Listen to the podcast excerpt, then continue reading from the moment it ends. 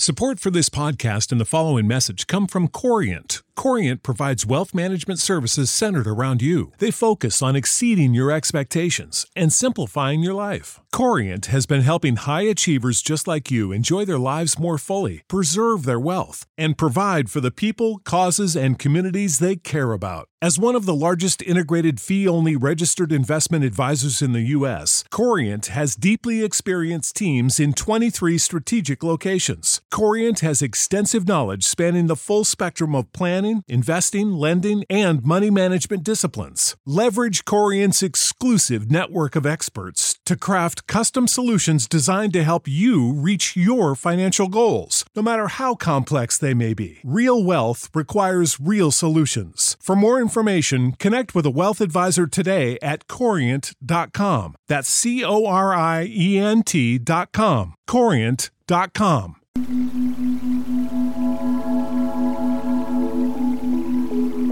Hey sis, welcome back to Girl Goodnight.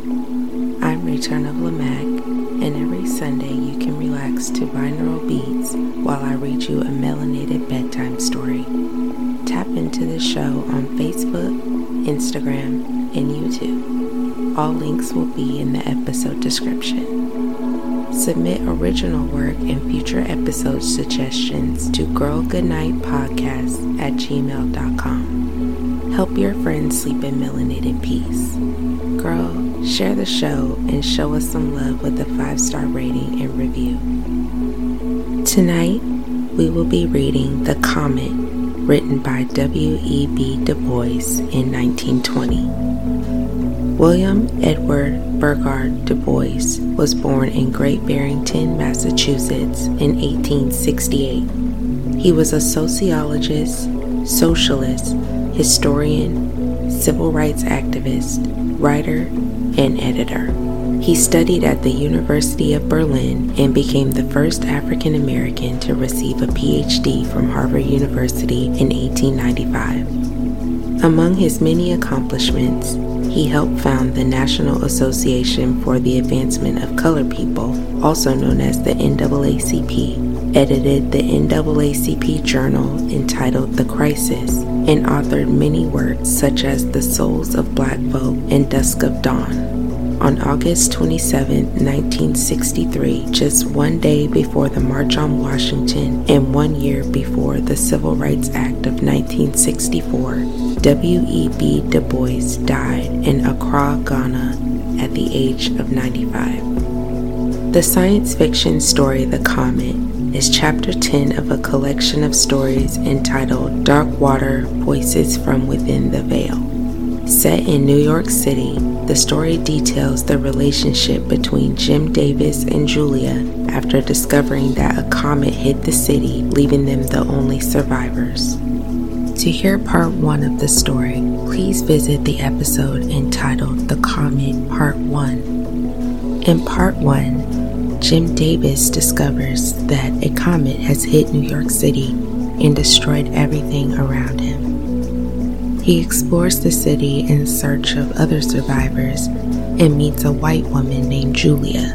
The two start off in search of other survivors and begin to form a relationship. In the culmination of the story, Jim and Julia grow closer as they realize that they're not the only survivors of the comet. Due to the era in which this story was written, it contains language that is racially offensive. To maintain the integrity of the story and the author's intent, the language will be read as it is written. Please listen at your own discretion. Now, close your eyes. Take a deep breath and sleep in melanated peace. The Comet. Yet as the two, flying in alone, looked upon the horror of the world, slowly, gradually, the sense of all-enveloping death deserted them.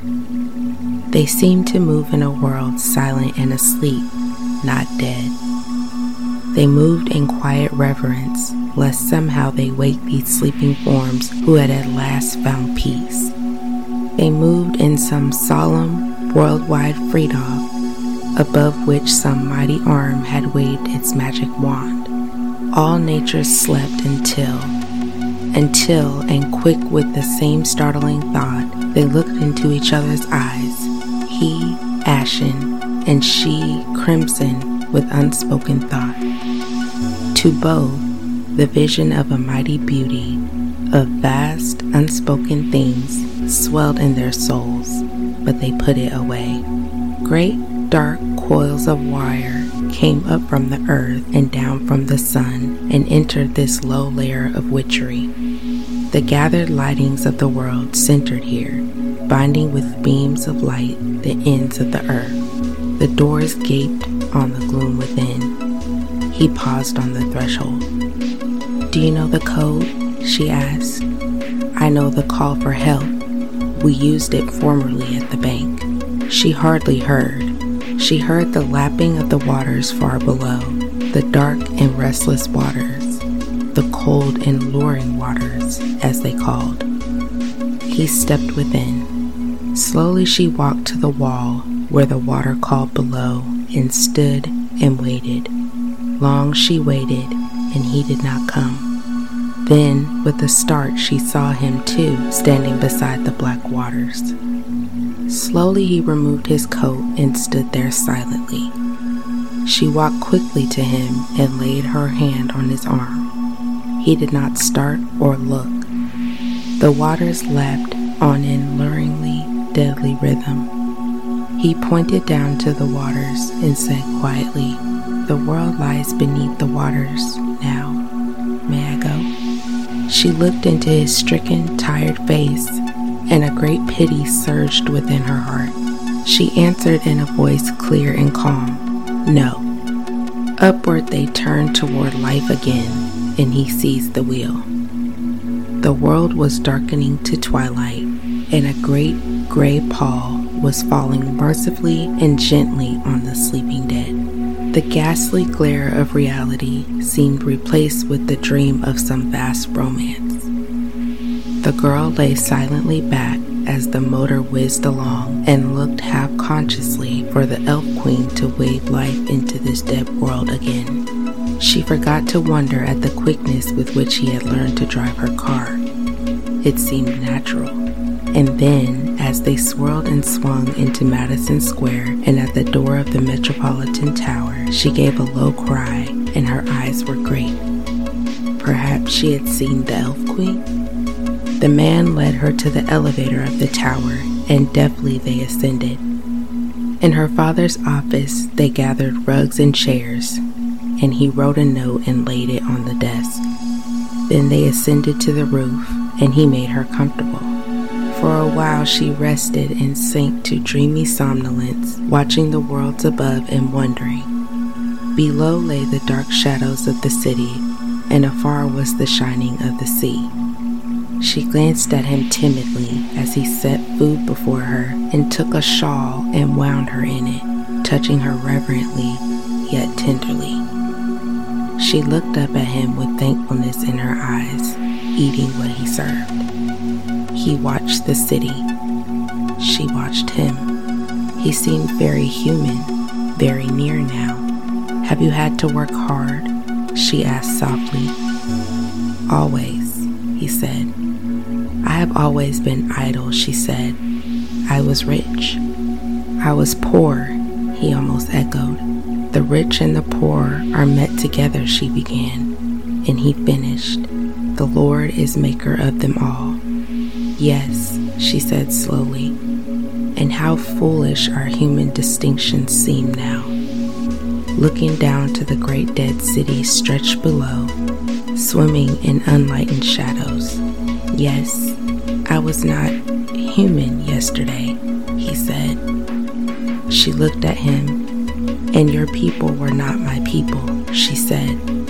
"But today," she paused, "he was a man no more, but he was in some larger sense a gentleman, sensitive, kindly, chivalrous, everything save his hands and his face. Yet yesterday, death the leveler," he muttered, "and the revealer," she whispered gently, rising to her feet with great eyes. He turned away and, after fumbling a moment, sent a rocket into the darkening air. It arose, shrieked, and flew up a slim path of light, and scattering its stars abroad, dropped on the city below. She scarcely noticed it. A vision of the world had risen before her. Slowly, the mighty prophecy of her destiny overwhelmed her. Above the dead, past the hovered angel of Annunciation, she was no mere woman. She was neither high nor low, white nor black, rich nor poor. She was primal woman, mighty mother of all men to come, and bride of life. She looked upon the man beside her and forgot all else but his manhood, his strong, vigorous manhood, his sorrow and sacrifice. She saw him glorified.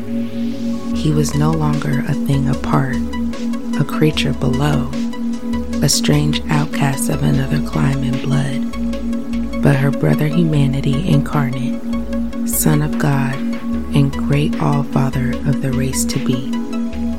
He did not glimpse the glory in her eyes, but stood looking outward toward the sea and sending rocket after rocket into the unanswering darkness. Dark purple clouds lay banked and billowed in the west. Behind them and all around, the heavens glowed in dim, weird radiance that suffused the darkening world and made almost a minor music. Suddenly, as though gathered back in some vast hand, the great cloud curtain fell away. Low on the horizon lay a long, white star, mystic, wonderful, and from it fled upward to the pole like some wan bridal veil, a pale, wide sheet of flame that lighted all the world and dimmed the stars. In fascinated silence, the man gazed at the heavens and dropped his rockets to the floor. Memories of memories stirred to life in the dead recesses of his mind. The shackles seemed to rattle and fall from his soul. Up from the crass and crushing and cringing of his caste leaped the lone majesty of kings long dead. He arose within the shadows, tall, straight, and stern, with power in his eyes and ghostly scepters hovering to his grasp. It was as though some mighty pharaoh lived again, or curled Assyrian lord. He turned and looked upon the lady and found her gazing straight at him. Silently, immovably, they saw each other face to face, eye to eye. Their souls lay naked to the night. It was not lust, it was not love, it was some vaster, mightier thing that needed neither touch of body nor thrill of soul. It was a thought divine, splendid. Slowly, noiselessly, they moved toward each other, the heavens above, the sea around, the city grim and dead below. He loomed from out the velvet shadows, vast and dark. Pearl white and slender, she shone beneath the stars. She stretched her jeweled hands abroad. He lifted up his mighty arms, and they cried to each other almost with one voice, "The world is dead. Long live the honk honk." Hoarse and sharp, the cry of a motor drifted clearly up from the silence below.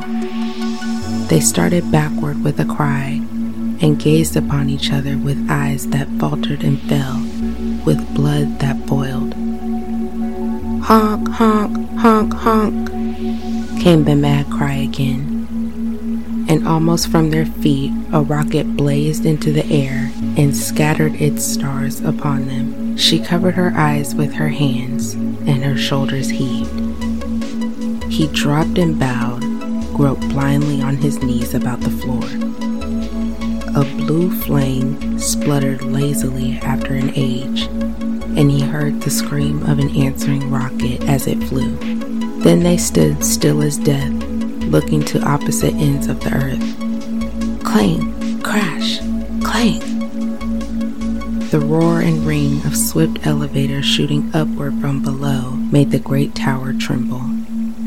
A murmur and babble of voices swept in on the night. All over the once dead city, the lights blinked, flickered, and flamed. And then, with a sudden clanging of doors, the entrance to the platform was filled with men, and one with white and flying hair rushed to the girl and lifted her to his breast. "My daughter," he sobbed. Behind him hurried a younger, comelier man, carefully clad in motor costume, who bent over the girl with passionate solicitude and gazed into her staring eyes until they narrowed and dropped and her face flushed deeper and deeper crimson. "Julia," he whispered, "my darling, I thought you were gone forever." She looked up at him with strange, searching eyes. "Fred?" she murmured almost vaguely. "Is the world gone?" "Only New York," he answered. "It is terrible, awful, you know. But you, how did you escape? How have you endured this horror? Are you well? Unharmed?" "Unharmed," she said. "And this man here?" he asked, encircling her drooping form with one arm and turning toward the Negro. Suddenly he stiffened and his hand flew to his hip. "Why?" he snarled. "It's a nigger, Julia. Has he dared?" She lifted her head and looked at her late companion curiously, and then dropped her eyes with a sigh. "He has dared all to rescue me," she said quietly, "and I thank him much." But she did not look at him again. As the couple turned away, the father drew a roll of bills from his pockets. "Here, my good fellow," he said, thrusting the money into the man's hands. "Take that. What's your name?" "Jim Davis," came the answer, hollow-voiced. "Well, Jim, I thank you. I've always liked your people. If you ever want a job, call on me." And they were gone. The crowd poured up and out of the elevators, talking and whispering. "Who was it? Are they alive? How many? 2? Who was saved? A white girl and a nigger? There she goes. A nigger? Where is he? Let's lynch the damn..." "Shut up. He's all right. He saved her." "Save hell. He had no business..." "Here he comes." Into the glare of the electric lights, the colored man moved slowly, with the eyes of those that walk in sleep. "Well, what do you think of that?" cried a bystander. "Of all New York, just a white girl and a nigger." The colored man heard nothing. He stood silently beneath the glare of the light, gazing at the money in his hand and shrinking as he gazed. Slowly he put his other hand into his pocket and brought out a baby's filmy cap and gazed again. A woman mounted to the platform and looked about, shading her eyes. She was brown, small, and toil-worn, and in one arm lay the corpse of a dark baby. The crowd parted, and her eyes fell on the colored man. With a cry, she tottered toward him. "Jim!" He whirled, and with a sob of joy, caught her in his arms. "Are you still up? Girl, good night."